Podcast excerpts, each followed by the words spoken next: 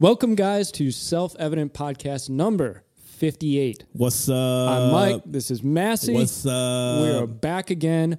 If you noticed last week, we talked about leadership. This week, we're talking about Leadership. Absolutely. We're going to do a short series. And what this series is really aimed at is to help give you guys information about what makes a good leader. Um, both for yourself and for the people over you. You know, this week we are getting into biblical. Last week we kind of talked about testimony, about personal experience, Yes, accounts, right?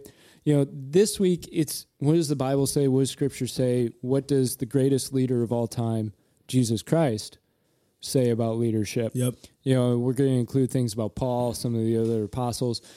This is our chance to really put into motion. You know, we, you and I, just before we started recording, we were talking about government and politics and politicians and the presidential nomination. What's really going on is you're nominating a leader. Yar. Unfortunately, yes, a leader that um, is is kind of the face of the nation. You know, the president really presides over all things. You know, he can't make law. Uh, unfortunately, today we've made we've made the, the, the president a king, and, and we've we've talked about this a million times. You guys know if you've watched this long enough. But really, what you're selecting is leaders uh, that represent your values. They represent who you are uh, to a nation, and so that's why you see such division um, there's there's some on the left or the, the extreme left or whatever you want to say that they look at Donald Trump and they see him as this most vile person that ever existed. Uh, when President Obama was in office, the right was very much along the same line. This guy's the most vile person that ever existed, and uh, ironically, they're both in their own mental capacity right. The right praises a Donald Trump because hey, he gets things done, right? And the left praised Obama because hey, he got things done, and both of them say for us. And so what we're doing is selecting leaders, and I believe it, I can't remember if it was John Jay or Joseph Story. No, it was John Jay. He said, Providence has given to their people the choice of their rulers. And it is the duty as well as the privilege and interest of our Christian nation to select and prefer Christians for their rulers. Now, I know that we can also see some leaders that aren't Christian to be in there, but really why he said that, I believe, and the, just just just my interpretation. I, I mean, I'm not I'm not speaking this as a for sure, but when I read that quote, it's not just saying Christians are the only one that can lead because anybody can say they're Christian. It's the it's the, the the leadership within them. It's the character within them. That's the word. It's the character within them that can lead. And so you look at a guy like a Donald Trump. I'm not defending him, but let's get real here, guys. Folks, we didn't we didn't elect a pastor. We didn't elect a spiritual leader. We didn't elect someone who will stand uh, for the cross and know how to preach the gospel. That's not what we elected. We didn't elect a guy who uh, regularly attended church, by my knowledge. Uh, we didn't elect a guy who we know is really great at family. He's had a few divorces, right? I mean, I'm talking about his past. I'm not. I'm not saying no. I'm sure he's a great dad. I'm sure he's a great guy. But we we we did elect a business guy. We did elect someone who can compromise, who's good at talking, who knows how to pit people against each other. He knows how to create a war. And guess who's the answer at the end of that war? Trump. He always comes up with an answer. Uh, we did elect a guy who is really passionate about the conservative side of the values in a lot of ways. You know, uh, lowering taxes, all these other things, abortion. Which I mean, he's very public about Israel. A lot of people were really big on the Israel thing, right? We elected that kind of a guy. And so the question is, when he's done, what do we elect in his place? Do we elect someone who is a good moral leader, who can tame their tongue, who can do all these things? And if we're going to elect that, just know who you're electing. Like, what's Yeah. the character like? Yeah, and that's when you're when you're electing a leader. A lot of times, uh, people have saying have talked about how at this point, you know, who's really taken on this challenge of becoming elected. Yep. And a lot of times, it's people with self interest. It's it's greedy people. It's it, we we tend to think that it's the wicked who rise to the top. And that's not necessarily wrong, but at the same time, there are people with quality. There are people with abilities and character that are important to follow. And when we're looking at leadership, you know, when you look at leaders, Yeah.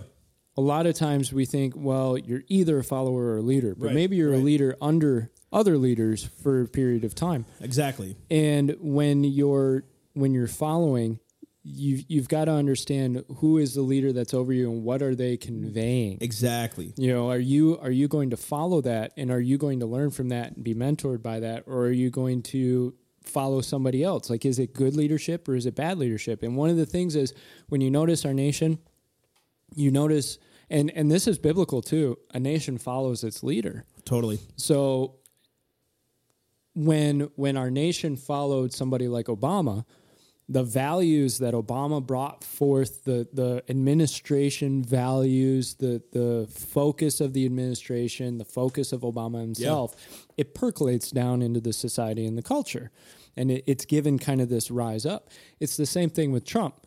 Now you'll you'll have people who will say, ah, well, Trump's a white supremacist and a Nazi, and that's who's rising to the to the top. And I wouldn't say that. What I would say is what's rising more up and getting voice is this patriotic conservative, you know, Which we're not equating to white Nazis. no, no, no, no. They're, they're much different, right? Much different. I think too. Freedom of speech is what's rising. Yeah. You know, people are open to speak. I'm not saying they're all right. I'm not saying that everything that someone says because of this guy is right.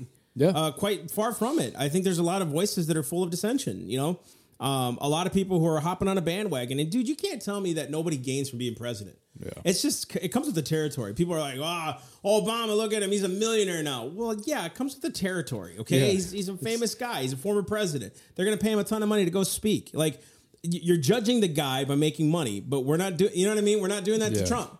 And Trump's gonna gain from this too. That's it's, it's inevitable though. It's inevitable. You're, you're a public figure. People pay for that kind of stuff. You know what I mean? So it's not like we're trying to say that. Uh, you know, here's one thing I don't want to do in this program. Okay, I'm even careful with my posts, and I've done it a few times. I flirted the line. I don't want to judge people by their intentions. I don't know them. Yeah. What do I know? You know what I mean? I, but when there's evidence of that intention, of course, all day long, I'm going to expose it. The fruit. The fruit, Yeah. absolutely, absolutely. But to, to judge someone's intention or you know to, to judge why someone does something, that's that's pretty far fetched. You don't know. You, you don't know why people do it. Yeah. Right. Uh, this whole thing about President Trump. You know, he's like a selfish. He's a millionaire. He's keeping all his money, tax, tax, whatever. Dude, there's so many good stories about the dude who's helped people on the side of the road. Who's flown kids. You know that needed I, I don't know like transplants and stuff like that. Like gave uh, gave a woman uh, free rent in one of his towers for like 20 years. Yeah, twenty years. Or, or Jim Kelly, the former quarterback for the for the Bills, uh, cancer, and and Trump housed him. You know what I mean? Like all those things because he was the owner of a US uh, USFL league, and and Jim That's Kelly was a quarterback. Yeah. So like. It just you know you hear these stories too, and it's like, what does he have to gain from that? Nobody knew about it except them. That's the thing. It, it doesn't know, get publicized. It doesn't get promoted. Sure. You know? So like, what does he have to gain? Dana White. If it wasn't for Donald Trump, the UFC wouldn't be where it's at. No. He gave him their first push. Yeah. So it's like you don't hear those stories, but you'll hear about all the stuff he does. Well, it's like okay, cool. That's in his character. That's in his nature. Doesn't negate the fact the guy has a heart and he can do stuff. Same thing with President Obama. Do I believe it was it was wicked what he? Of course, hundred percent. We exposed it, uh, pushing the gay agenda, all these things. And listen to me. If you're gay, that's fine. But when you push an agenda down my throat and you tell me I have to be silent about it, that's where you start violating my rights. And I don't like that. And you know what? Homie gonna push back against it because I have the liberty to speak against it. I have the liberty to preach against it, and I will. Right? If you want to be that, that's cool, man. That's on you. And trust me, trust me. You can ask anybody you know, or I know. You can ask anybody that you know that knows me. I don't have a like. I don't have a personal vendetta against gay people. yeah. I have a personal vendetta to preach the gospel to sinners. And sinners are the ones that need Jesus Christ. And Jesus Christ can redeem any soul from sin, whether it's an abortion uh, clinic person, whether it's a manager of an abortion clinic, whether it's a person who's had an abortion, whether it's a murderer, a liar, a thief, an adult, whatever, a gay person, whatever, right? They have the ability to be saved. But I'm not going to sit here and judge intentions because I don't know you. No. I don't know you. And I think that's the biggest problem right now with leadership, as we're talking about leadership. Leaders do, if you're a true leader, you're not going to judge intention, you're going to judge fruit. And I, people that call themselves leaders start to judge intentions. That's where they start. You know what that is? It's immaturity. They're not leaders. and and the fruit of something, right? So a leader will have faith in their people, right? And- absolutely. and, an encouragement, positive, um, optimistic outlook on their people, right? And as their people walk through and their people move forward, right? They're they're looking at okay, what is the fruit? What is the the result of what this person is doing? yep. Now, it, if let's say you know, for instance, as a church, if I don't communicate with you what exactly I'm doing, then you're going to have to guess at my intentions, right? Now, that could be good or bad. But there's also the side of fruit that you can look at, the, the side of results and go, okay, I see what he was doing there. 100%. You know, and and a good leader is willing to look at the fruit and the result of what somebody's doing. And if they need to correct the intention, correct the process, that's fine. But instead of judging completely on intention of what we think the person in, is intending with what they're doing, you know, and a lot of people have intentions that never get actualized. 100%. You, know, you and I were talking about that earlier. The, the intentions never get actualized, or or a misty, out there, ethereal intention of like, oh, I'd like to see this, but there's no movement towards it. That means there's no fruit towards it. That's which, right. You know, which then the fruit proves. and the person the that answer, wants yeah, and know? the person that wants something misty eyed is not a leader. Like you lose credibility Mm-hmm. with people. Like, look, you, whatever side you're on about this whole coronavirus thing, yeah. that that doctor dude, I can't remember. There was like a little piece where he was like, if if there's actually a real epidemic that's going to happen, I'm not going to know because the press blows up everything. He said, Yeah. "There's it's a boy who cried wolf syndrome." He's right. Do we really know that this is an epidemic? I don't know. I don't. Whatever side you're on, I haven't done my homework on it. To me, it's a farce.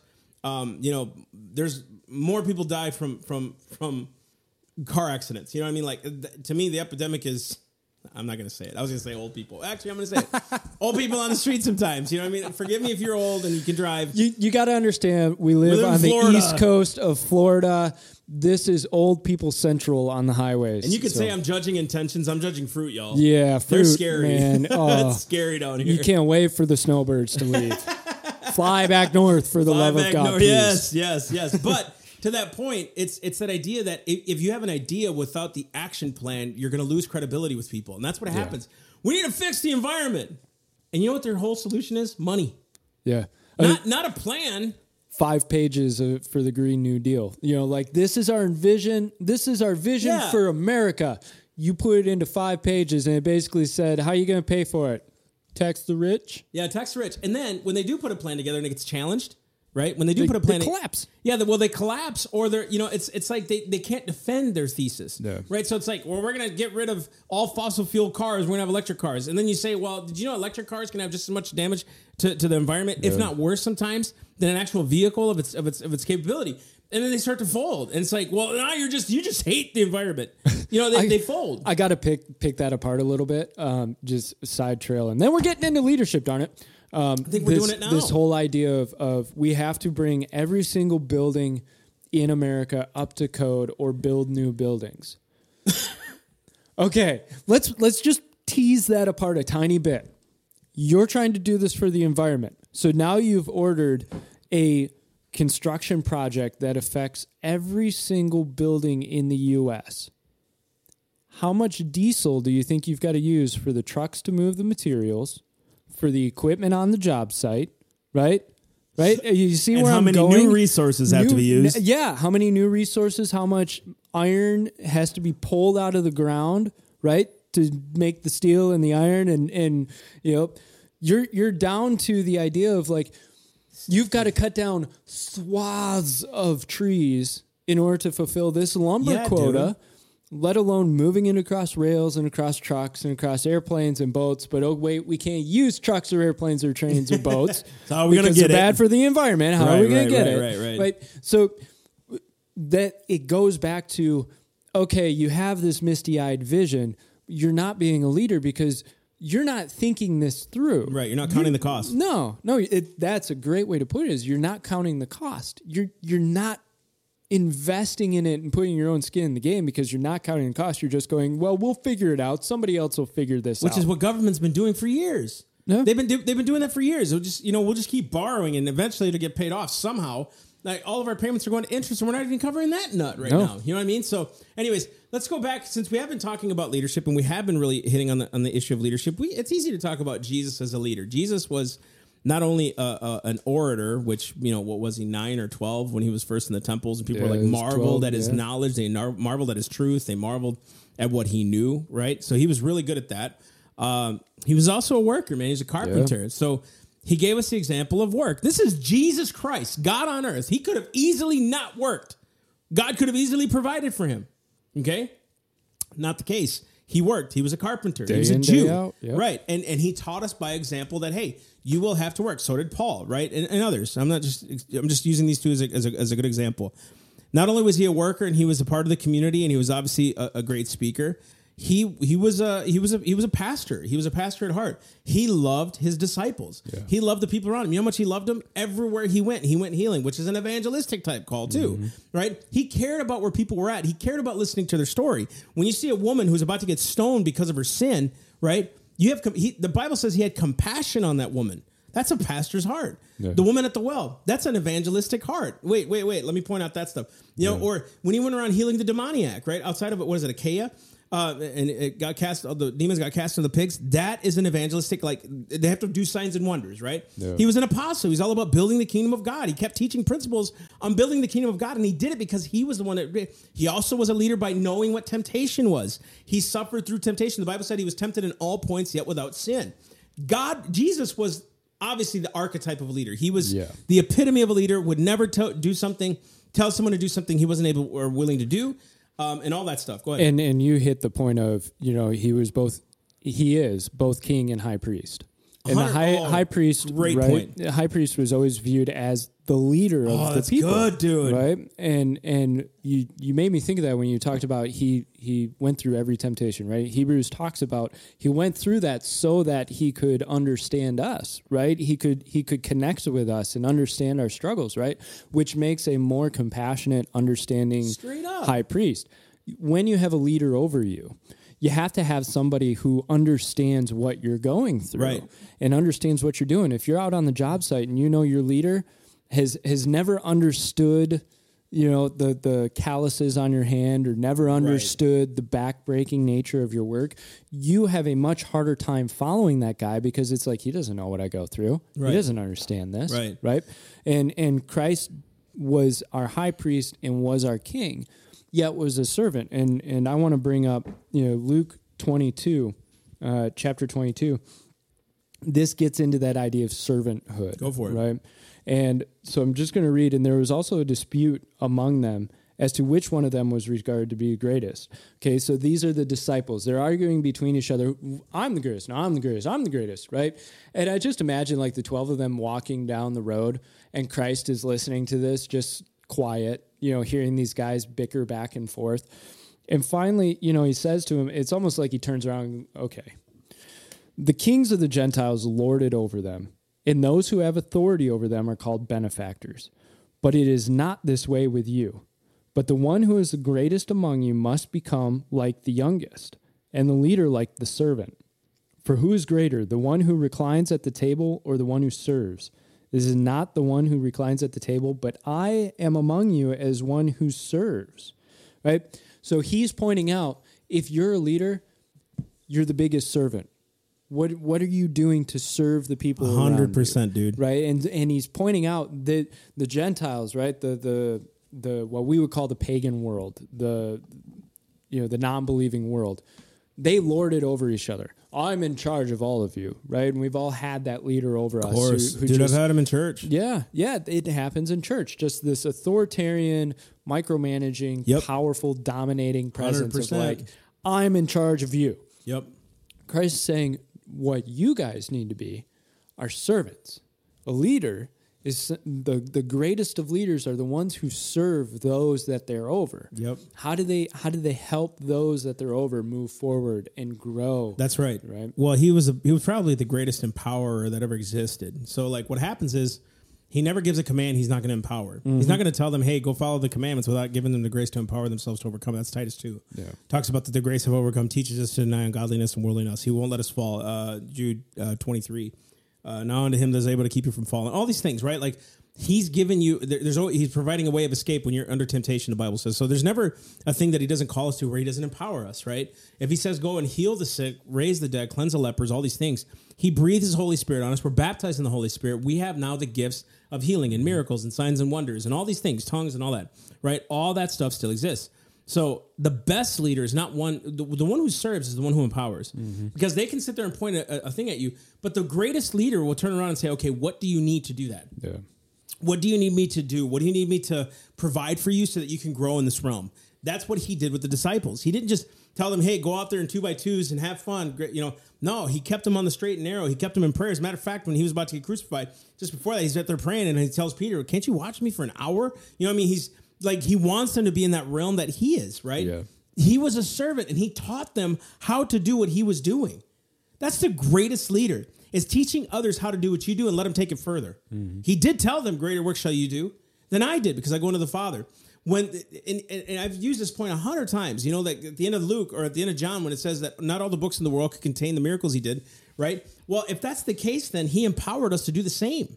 He, you know, when, when it says husbands loves your wi- love your wives as Christ of the church, we did this last week, right? He empowers us to do that. That's that's the epitome of a leader, right? And so it's easy to say, you know, like, oh, Jesus is the leader. That's who we have to emulate. But have you really dug deep on on what you know the emulation of Christ really is? Yeah. Like, have you dug deep on that? Because, dude, he gave himself for the body.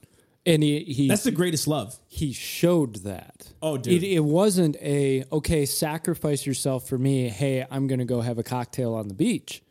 Which, one way or another, we've all seen that, right? Yep, Oh, go sacrifice yourself by doing this ten hours of backbreaking work while I go sit in the office for you know ten hours in air conditioning, right? We've all seen this. Yeah, we've seen it and we've experienced it, of course. Now, is there a time where, hey, I have other stuff to be doing? I need you to do this backbreaking work? Of course.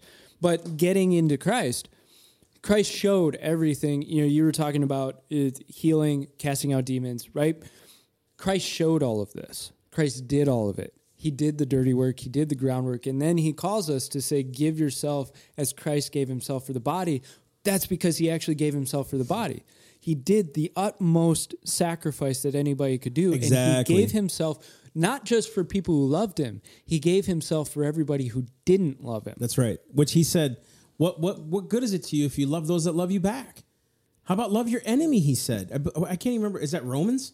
Where it's like, what good is it, or is it John? First John. What good is it that you love your, your, your, your those that love you? Like, there's there's nothing new to that. Yeah. The real Christian, the real servant, is loving those who don't love you. Which that's a that's a really good point too. Of like a leader is willing to see beyond um, personal squabbles and relationship man. squabbles. A leader will look at the people and go, "It doesn't matter what's personal between us. It matters what's getting the What's the vision objective? done. What's the objective? Yeah, what are we doing? You and I'll figure out our relationship squabbles Yeah. later. We can still work together. That's right. And a good leader is willing to do that. That's right. Right. And it does set aside that thing of the called the flesh. Yeah. And you know, it, the Bible says if you're in the spirit, you won't hate your brother. That's in First John. Like, how can he say he's of, uh, of God and hate his brother? It's impossible. He's a murderer. The Bible says. Yeah. Right. And and that's real, you guys. Hate or murder doesn't begin with the action; it begins with the intent. You know, and, and only you know that. Like when you have that kind of malice in your heart towards your brother, towards a person, that's just wrong, plain wrong, right? But we can take this even a step further because how did it apply to like a Paul? How did it apply to others in the Bible, right?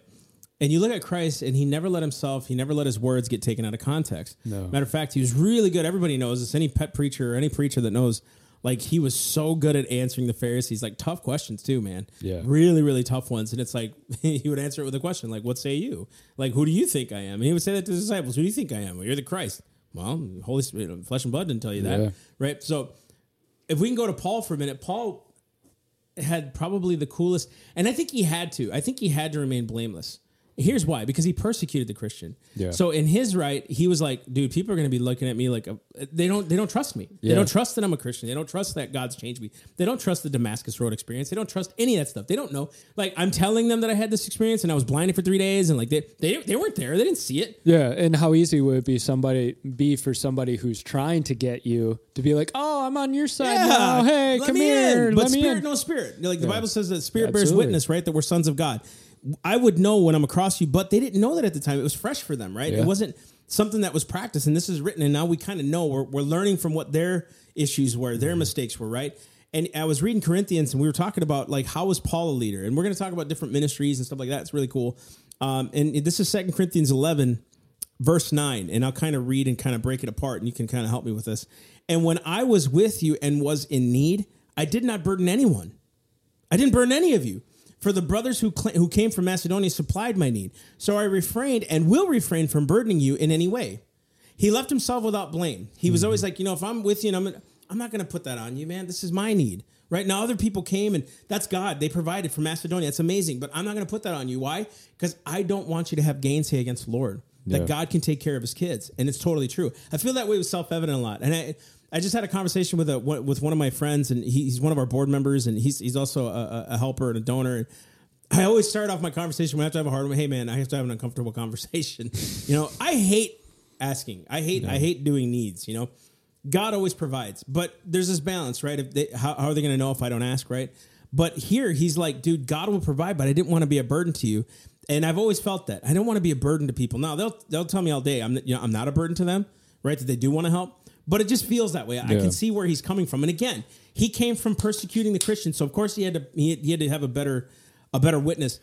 And uh, go ahead, are you gonna say His- something? yeah, his his whole his focus was, look, I'm not going to give you anything, any ammunition. I'm not going to give anybody any ammunition against what I'm doing. Right? You know, I can work with my own two hands. And Right. he talks about that. Look, I'm I'm working with my own two hands I to can earn do my it. way. I you know, there's a reason the Bible says, "Do not muzzle the ox while he treads the grain." Right? And, and Paul uses this and says, there's a reason that's in there. It's spiritual. Like you you can allow people to gain financially from the work that they're doing spiritually because hey, brother gotta eat. But Paul went to them and said, I'm not even doing that with you because I don't want you to have anything against me. I want I want the word of Christ to be the only thing you can gain from me. That's right. Everything else That's right. out the door. That's right. That's right. And I think too, it's like the Bible says that let your ministry be without blame or blameless, right? In the in the King James, if you if you know that one. Here's here's where it continues. It says this: As the truth of Christ is in me, this boasting of mine will not be silenced in the regions of Achaia. It says, and why? Because I don't love you? God knows I do. He said, and what am I doing? And what I am doing, I will continue to do in order to undermine the claim of those who would like to claim that in their boasted mission work that they're doing the same terms as we do. Right? So what he's saying is, I'm not going to let anybody speak against God's ministry. My mission, whatever I'm doing, I'm not going to let anybody have a, a, a gainsay. It says this For such men are false prophets, false apostles, deceitful workmen, disguising themselves as apostles of Christ. And no wonder, for even Satan disguises himself as an angel of light. So it's no surprise if his servants also disguise themselves as servants of righteousness. Their end will correspond to their deeds. Now, watch this. This is really, really good. Here's where Paul becomes a better leader when he starts saying, not only do I have to keep my witness, not only, and I'm not, I'm sure he's not doing it out of work. He's doing it because he just wants God not to be blamed. I'm keeping my witness. I'm trying to to build a kingdom, right? He's mm-hmm. building churches and he's writing to the churches even now, Corinthians. His first letter was kind of a reproof. The second one's okay, training, right? We're getting there. And he's, you know, with Timothy and all these other things, right? He's doing all these things. But then he goes into pastor mode in, in a sense, right? Not just not just the, the apostle, but he goes into pastor mode just for a second. It says, but whatever anyone else uh, dares to boast of, I am speaking as a fool. I also dare to boast of that. And he's saying, "Now, look, I'm a man. I'm like, you want to boast? I'll boast, okay? He's like, are they Hebrews? So am I. Are they Israelites? So am I. Are they offspring of Abraham? So am I. Are they servants of Christ? I'm a better one. I'm talking like a madman with far greater labors. He's like, I'm talking like a madman right now. I'm just going to tell you how stupid this is to boast on what you're doing. I'm saying this is how dumb it is to boast on the works that you do. I'm going to boast on my Jesus, right? He's like, I'm going to speak as a madman with far greater labors. Listen to this. He was right. He had far greater labors, far more imprisonments, with countless beatings, often near to death. Five times I received at the hands of the Jews 40 lashes except one. Three times I was beaten with rods. Once I was stoned, and three times I was shipwrecked. A night and day I was adrift at sea, on frequent journeys in danger from rivers and dangers from robbers, dangers from my own people, dangers from the Gentiles, dangers in the city, danger in the wilderness, danger at sea, danger from false brothers and toil and hardship through many a sleepless night, in hunger and thirst, often without food, in cold and exposure, and apart from other things. There's this thing that's a daily pressure on me, and it's the care of the churches. so he's dealing with all that stuff, and he's trying to like not be blamed, and people are boasting about their ministries, and he's like, dude, I, I go through all that, but you know what? You know what I really care about? The churches. Yeah. I care about their health. He's empowering them. He's a pastor right here. He's going to empower them and say, Look, I'm caring about you. And he says, Who is weak? Am I not weak? Who's made to fall and I'm not indignant? Right? It's him. If I must boast, I will boast of the things that show my weakness. The God and Father of the Lord Jesus Christ, he is blessed forever. He knows that I'm not lying. And I think that's a such a strong sign of a strong leader. And I'm gonna that actually matches perfectly Cool. with what I've got, Acts 14. Um, and this is an example of that in real life of Paul's focus on the vision, on the mission, focus on his goal, which was the proliferation of the gospel. And so if you look at Acts 14, starts in verse 19, but the Jews came from Antioch and Iconium, and having won over the crowds, they stoned Paul and dragged him out of the city. supposing him to be dead. But while the disciples stood around him, he got up and entered the city. The next day he went away with Barba, Bar- Barnabas, sorry, to Derbe. Notice what he did, and I want I want to pull this part a little bit. So he he has people come against him, and they get all the crowds against him. They stone him and drag him out of the city, supposing he's dead. So obviously the guy ain't moving. He's dead. They think. While the disciples are standing around him, basically like we're screwed. You know, it's, it's almost kind of an image of right after Christ gets crucified, all the disciples kind of scatter and, and they're all, okay, we're screwed, we're done. And so they just kind of go back to fishing. And This is kind of that moment of like, do we keep going or are we done? like, we- is yeah, this, we- is this we over? What do we do? He gets back up and he goes back into the city.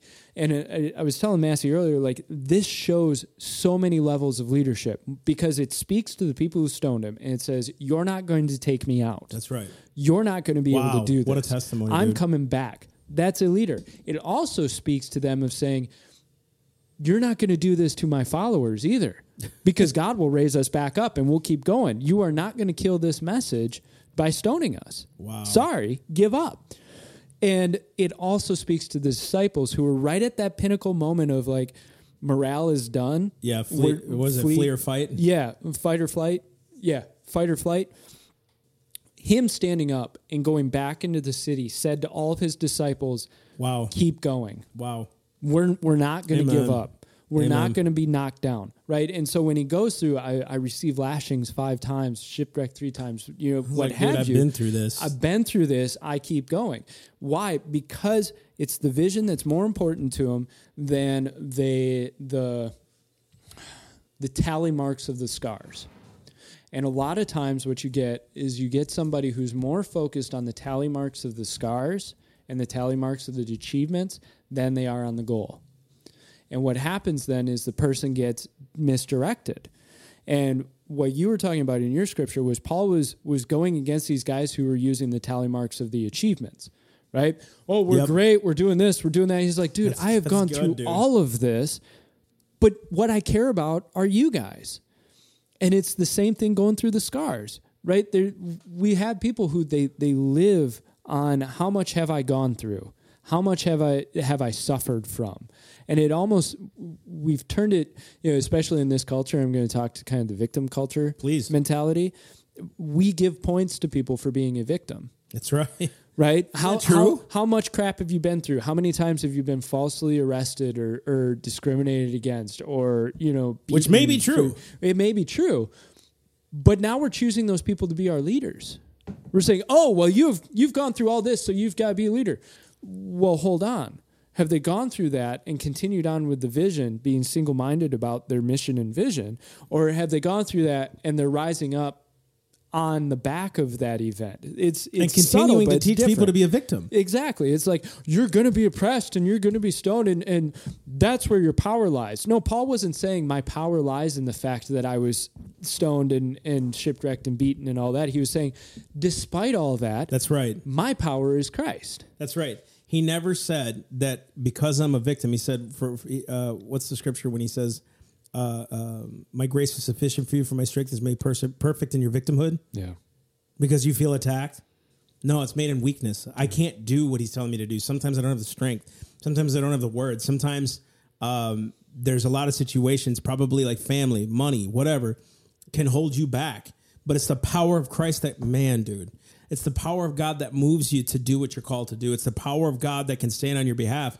And I think, too, what happens is, uh, speaking to that victim mentality in Philippians, um, this is Paul writing to the Philippians. He said this in chapter 3 um, verse 12 he said not that i've already obtained this or i'm already perfect but i press on to make it my own because christ jesus had made me his own listen to that i'm not a victim i'm jesus now man i'm christ representative on earth i'm of christ i'm, the, I'm a i am born again of an uncorruptible seed i'm not corruptible anymore right there's nothing victim about me jesus wasn't a victim he never took on the, the, the personhood of a victim he could never have been a spotless lamb if he was a victim Yep. right? Here's here's what it says, Brother, brothers. I do not consider that I have made it my own, but this one thing I do, forgetting what lies behind and straining forward to what lies ahead. I press on toward the goal for the prize of the upward call in Christ Jesus. Let those of us who are mature think this way. Listen to that. Let those of us who are mature think this way, not immature, not victims. Let those of us who are mature think this way. If anything, if you think otherwise, God will reveal that also to you. Only let us hold true to what we have attained. Yep. They attained the testimony of Christ, man. They saw the, you just said it, they saw the power of God. They knew that within themselves they couldn't do it. Dude, when you have angels busting you out of prison, there's something to be said about that. They could have easily said, well, here it is. It's the end. We're done. I'm in prison right now. And here comes the angel because they were praising God, right? Busting them out of prison. Yeah. This is crazy. I it, this just came to mind. You were talking about that. Um, somebody had pointed out to me the the position that John the Baptist was in when he was in Yeah. prison, and he sends his disciples out to Christ, and the disciples are sent with basically the question, "Are you really the Christ?" Because John was in a position that he didn't think he was going to be in. He was sitting in jail. Well, wait a second. I was the messenger. This is this was supposed to be the Christ, the Messiah. Oh, wow. Now I'm sitting in jail. Something went wrong here, right? And and not to say that John wasn't a great leader. That's not what I'm saying. But you notice that that moment of weakness of like, it didn't happen the way I thought it was going to. Yeah. Wait, are are you really the Christ, the Messiah? There there was a wavering. But had he of- not been in prison, it would have created, I promise you, it would have created a conflict between absolutely, believers. absolutely, It was almost like the Lord, and I'm not saying the Lord caused him to die. What I'm saying is how it was orchestrated. Yeah. Right? It's like this guy goes to jail for calling out sin, right? He Yeah. called it out. Um, Herod's wife called her an adulteress. Jeez, you know, And, and did you notice John even said, "I must become less so he can become greater"? exactly. And I don't think he understood the prophecy of those words. Well, most of us don't. You know, and and yeah, it's it's not a condemnation on him, but I, I think he didn't realize he was actually speaking that prophecy over himself. Look, I've got to become less so he so Christ can become greater. I think you're right. Of like, in a way, God was like, okay, I, we've got to fade John out so that there's no division of understanding of what's going on here. Amen, dude. You know, and and I I still believe John was a great leader. Of course. Christ Christ had nothing but good things to say about him, but he as a leader, he had this moment of like am I am I Yeah. is this if was I wrong on this? Yep. Right? I totally get it. Leaders go through that. Yeah, and, They and you- really do. And God vindicates. Yeah, like you know, it's like you can have those doubts, but if you're doing what the Lord's called you to do, and those situations arise, God has to be the one to vindicate you. He Yep. has to be the one that can be your your your glory. He has to be your encourager, which leads to another point. Paul was a great encourager. So was Jesus, right? That Jesus would constantly affirm his disciples, constantly pour into them, right? That they are of the seed of Christ. That he was called. They, they were called of God, and all these things. And Paul goes to Timothy in ver- chapter one, uh, 2 Timothy one and because I want to get to that, I want to I want to say what you're saying. John the Baptist was a great leader because, dude, you don't have scores of people going to a to a forest listening Yeah. to you preach Yeah. if you're not a leader. Yeah. And healing people and, and, and getting people baptized. And Absolutely. dude, you're a leader. People are following. You know a great leader by the following, right? You know a leader. And I'm not saying they're all great, right? But you know a leader who's got the leadership gift who by people who follow. And we know the examples of the bad, examples of the good, Yep. right? He was a great leader. Absolutely. Right? But Paul says to Timothy, and he's this is where his exhortation comes in. So I want to get to the exhorter too. Paul, an apostle of Jesus Christ, by the will of God, according to the promise of the life that is in Christ Jesus, to Timothy, my beloved child, grace, mercy, and peace from God the Father and Jesus Christ our Lord. Notice how Paul went from an apostle to a father. Mm-hmm. He went from, okay, I'm just leading churches to, no, this is my son. Yeah. Like, he's my child. Like, I'm going to take this on. He's my protege, right? He's one of my proteges. I'm teaching this kid, you know? I thank God whom I serve, as did my ancestors, with a clear conscience. As I remember you constantly my prayers day and night, I remember your tears, and I long to see you that you may be filled with joy. Dude, you can't not be a pastor here. Yeah. It's just the, the, the detail, right? I am reminded of your sincere faith, a faith that dwelt first with your grandmother Lois and your mother uh, Eunice, and now, I am sure, dwells in you as well. For this reason, I remind you to fan the flame of the gift of God of, inside of you. He says, which is in you through the laying on the hands of, of my hands. Uh, verse 7 says, For God gave us not a spirit of fear, but of power, love, and self control. So he's like exhorting him, dude, don't go into fear. Like, remember that gift that was put in you. Remember what's in you, man. Like, push forward, dude. He didn't give you fear. Power, love, and self control. Dude, go for it. You know, you do it. Therefore, don't be ashamed of the testimony of my Lord. Don't, or, nor me, nor of me as prisoner, but share in the suffering for the gospel by the power of God, who saved us and called us to a holy calling, not because of our works, but because of his own purpose and grace, which he gave us in Christ Jesus before the ages began, right? And, and which now has been manifest through his appearing of our Lord Savior Jesus Christ, you know? And then he goes on to exhort him like that, that your salvation, he abolished death, Christ abolished death and brought life and immortality to light through the gospel. And he, Paul said, I was appointed a preacher of that right? So he's exhorting him, dude, don't fall back, don't shrink back, move forward. So there's times where a leader needs to exhort too, like John the Baptist. Yeah. He needed to be affirmed. This is the Christ. Yeah. That was an affirmation. You're going to jail. You're in prison because of the Christ you preached. And, and what you know? was Christ's re- Christ's response to John? Right? If you remember, it was the the blind are, are being healed, the the sick are being healed. Right? You know, the lame walk. Be encouraged, bro. Be encouraged. Like, hey, I'm here. I'm the guy. You, you can you, you, you, did your duty. Yeah, it, it, it really was kind of like a, a, a, king or a general. Yep. saying like you have done exactly what you need to do, dude. And what a, in, what a way all, to go! All heaviness wow. of like rest in peace, dude. That's that right? moment of well done. Yeah, yeah, well done, good and faithful servant, dude. He did it. John the Baptist did it. Yeah, like I've never seen this side of John the Baptist. And we're talking about it's like, can you imagine? I mean, you you you're preaching one minute like you're anointed, right? At six months in the womb, you're jumping and leaping. Yeah. Jesus comes around, right? You're just like, you know, from a young age, you are called to preach the gospel. You know, like um, that's sold out, man. Right? And people are like, we need more John the Baptist. Like, dude, are you willing to go to jail? Yeah. Are you willing, willing, to die for the faith? Willing to die, and get your head cut off? You know what I mean? This? Dude, this is real. Like, yeah. it's real. Like, Jesus, like, I want to follow in the footsteps. Of, uh, okay. Are, are you, you, willing sure? to be sacrificed, dude? Are you willing to be called names? Are you willing to give up those things like your father and your mother? I mean, this might happen where people are going to turn against you. Are you willing to go through it? Yeah. Are you willing to go through that stuff? I'm not saying you will. I'm saying, are you willing to go through it? Yeah. That's a question and, dude, for and anybody. So many people are willing to, or, or they'll say, yes, of course I am. It's dangerous. That that's dangerous words to be saying. It is because dude. you know the, the James and John, the right the mother comes to Christ and says, you know they should sit at your right and left hand, and Christ goes, look, I can't. I don't choose who sits. Right. But are you sure you want them to drink of the cup that I'm drinking of?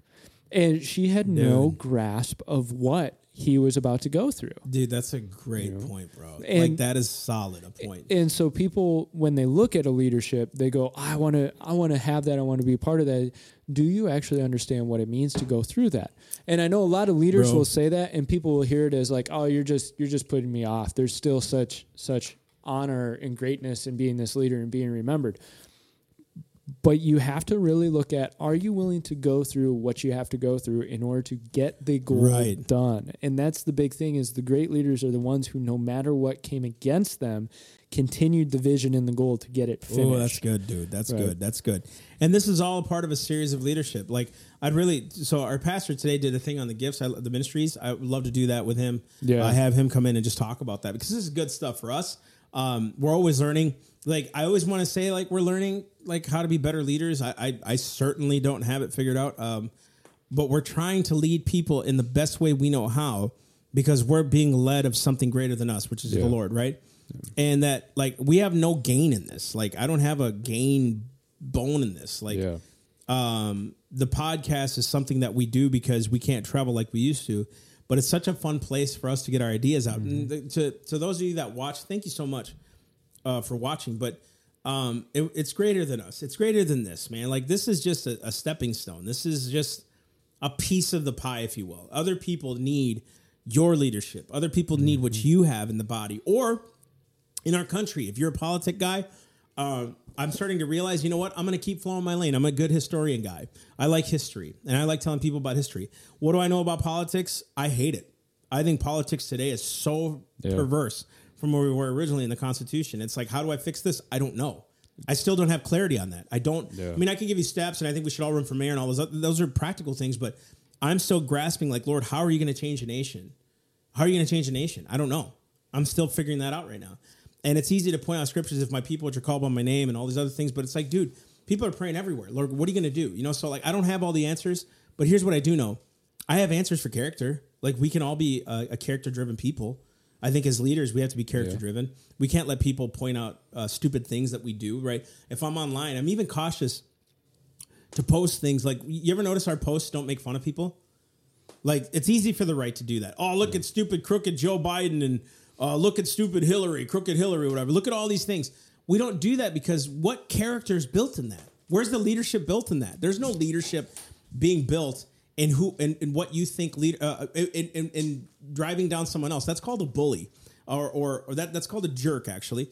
Um, and Jesus never did that. Jesus never had to do that. Um, only when people came against him, and, and because of Herod, we called him a fox. But even then, it was like those things weren't done so that we could do them. We were supposed to be kindly affection towards one another.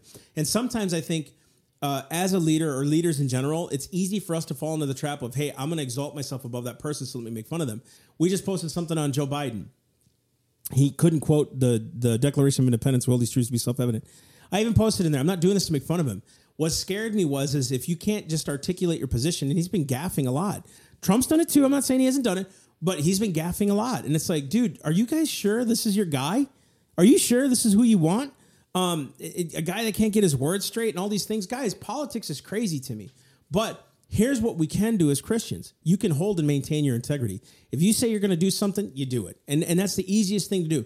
I've failed there so many times, and that's why I hate it because it's burned me so many times, and, and I've burned people, and I don't like that. And when I was younger, it was easy for me to say, yeah, "I'll do that," and I'll forget, and I don't do it. You can maintain your character as well. Do you hold yourself to a higher standard than everyone else yourself? Before you hold anybody else, before you can point out anything else in anybody. When we read scripture, this is for your edification and, and for your benefit. The gifts were made for that reason, it says in Corinthians and Ephesians. It was made to perfect the church and perfect the saints.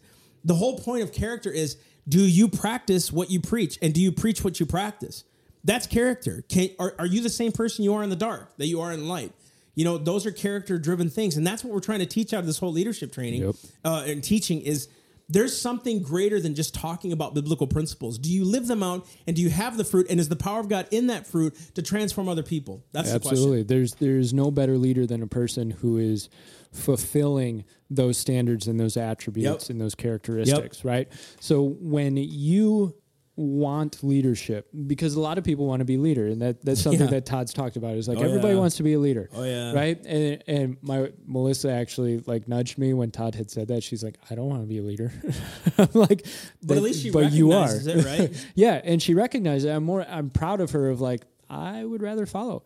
But but she yeah she understands herself. She understands a- absolutely like the the weight and the burden of becoming a leader.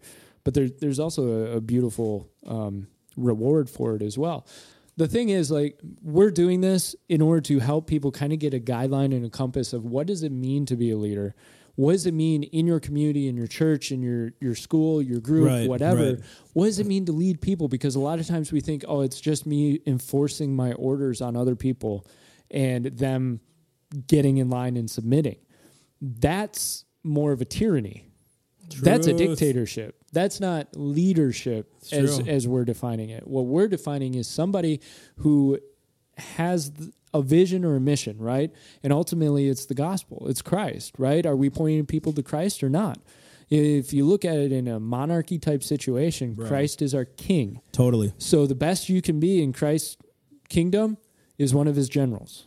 yeah and- And and that's sorry to interrupt. That's No, go ahead. That's possible. You can absolutely be one of his generals, but guess what? You have to be one of the most single track minds of Christ's mission and Christ's vision.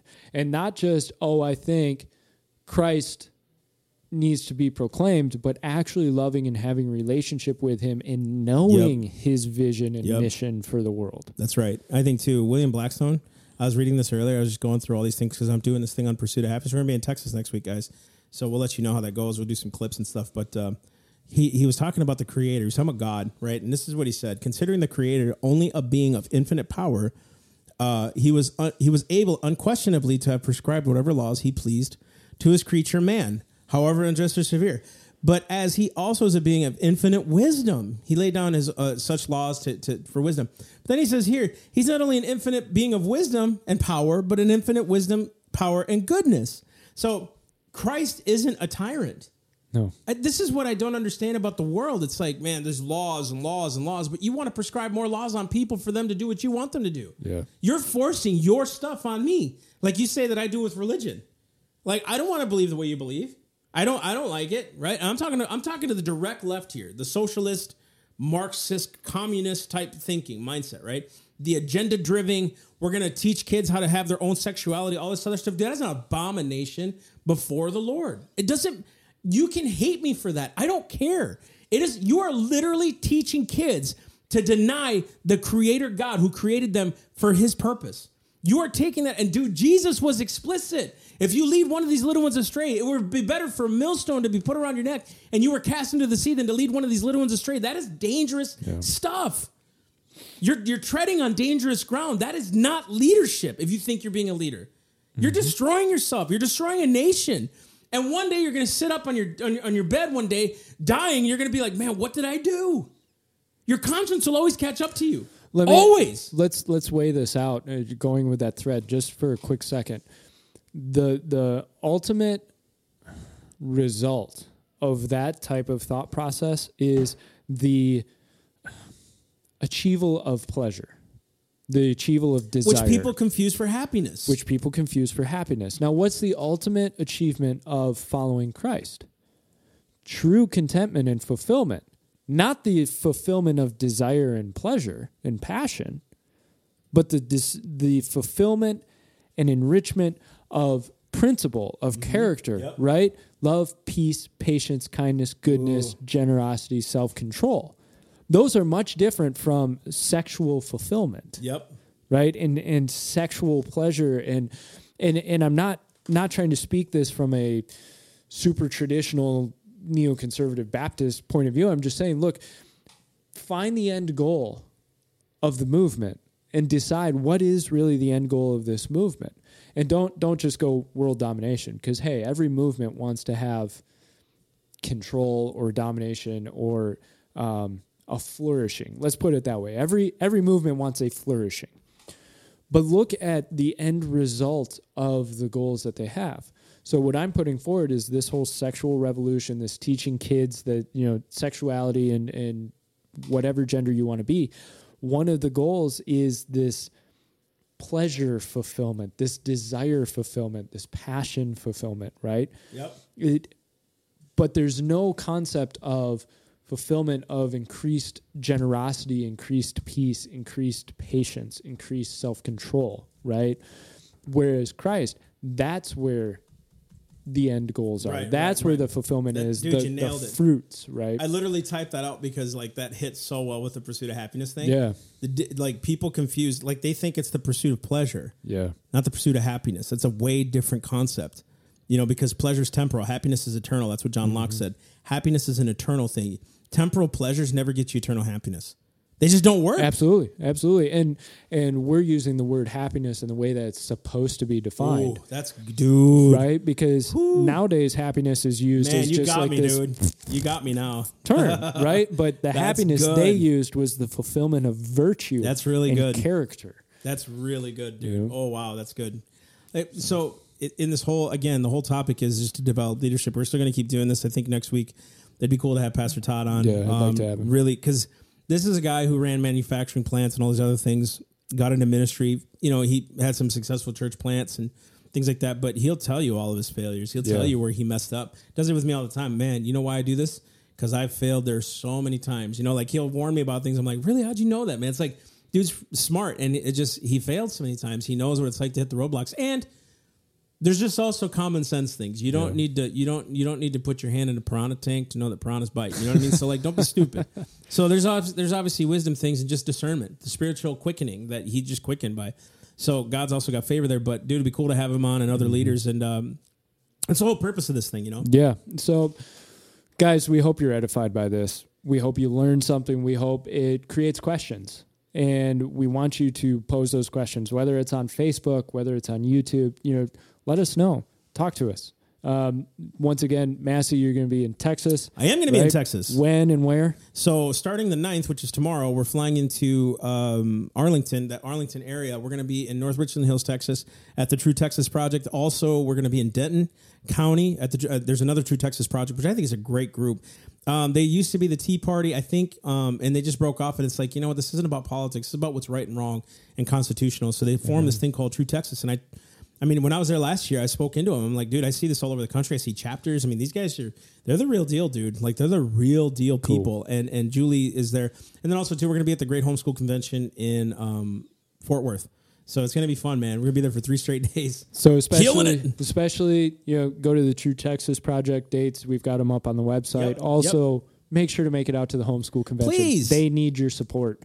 And and stop by the booth, say hi to Massey, buy some merch, do what you got to Support do. your right? boys. Um, also, share this out with people. Share these podcasts. Let people know about it. Say, hey, there's this cool, new, hip, young, awesome podcast you got to listen to. Dashing. Yeah, his name's Joe Rogan. Um, Oh, oh man. I couldn't help Come on, it. Joe. Shout out. Yeah, Joe, We have us listen on. to we listen to you. We Joe. love you, man. We do. We We listen may to you. we may disagree on some stuff, but man, you, you got a good head on your shoulders. I, I I love to listen to him. I Yeah, think it's you know always interesting. it is interesting to hear some of his stuff. We're not against it, man. I'll listen to anybody. You, know, you- you Absolutely. filter. So so, anyways, thank you so much, guys, for listening to podcast number fifty eight. Again, I'm Mike. This is Massey. what's up? Hope you guys have a great night. Love you. Love you guys.